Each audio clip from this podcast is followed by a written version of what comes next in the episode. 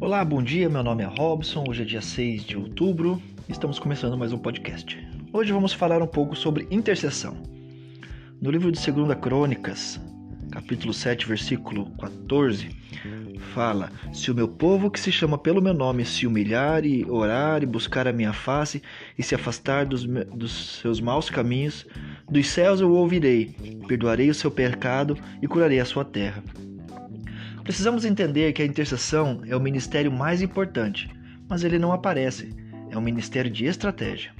Em toda a sua grandeza, muito maior do que você pensa que ele é, Deus escolheu revelar os seus segredos do seu coração a um reles mortal e pecador chamado eu.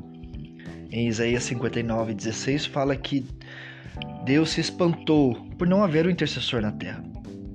Você é o que é, independente do que está fazendo. Deus está procurando amigos fiéis para sentir a dor do coração de Deus. O intercessor é esse amigo que se alegra e sofre com Deus. Intercessão é a arma que Satanás mais tem medo, pois lhe impede a atuação. E quais são os resultados da intercessão?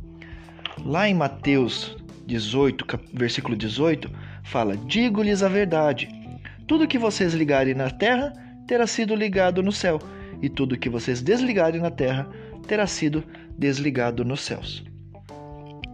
Intercessão move o coração de Deus.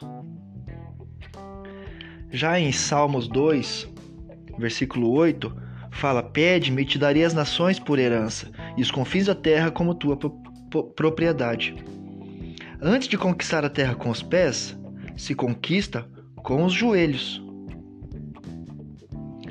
E lá em Amós, capítulo 3, versículo 7, fala: Certamente o Senhor, o soberano, não faz coisa alguma sem revelar o seu plano aos seus servos, os profetas. Deus quer revelar aquilo que ele intenciona fazer, primeiro ao intercessor. Por isso, a importância da intercessão. Por isso, a importância da oração.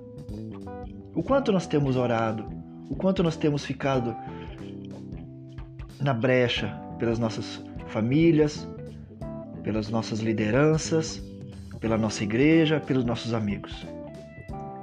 A intercessão move o coração de Deus. Se você quer ver resultado na vida de alguém, ou mesmo na sua, tem que começar pelo coração de Deus.